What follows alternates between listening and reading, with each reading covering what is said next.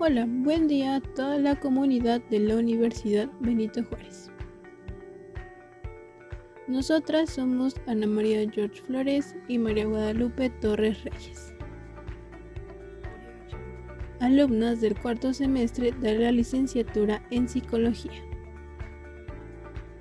El día de hoy les hablaremos sobre la importancia de las pruebas proyectivas en el ámbito profesional y las distintas áreas de la psicología en que se pueden aplicar. Al mismo tiempo, se mencionarán los distintos tipos de pruebas proyectivas. Esperamos que sea de su agrado. Comenzamos.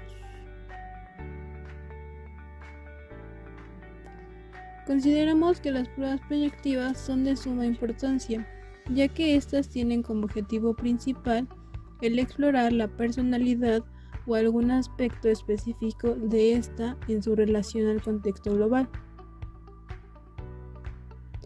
pero con el claro propósito a los niveles más profundos de la misma, incluyendo también el inconsciente.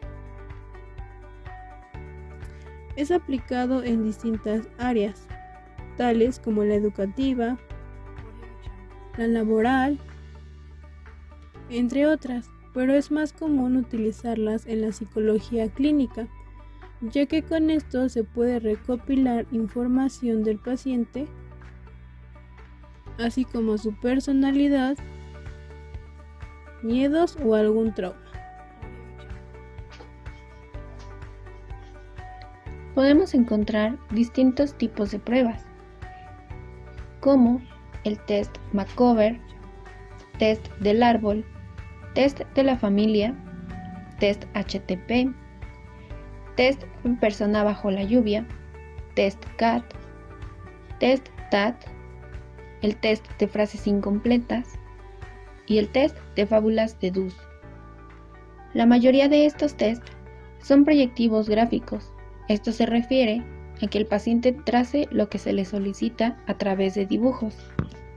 Con estas pruebas podemos recopilar información del paciente, así como su personalidad, miedos o traumas, a base de trazos que se le piden a la persona consultada. Cabe recalcar que no siempre estas pruebas dan un resultado exacto. Esperemos que este podcast haya sido de su agrado.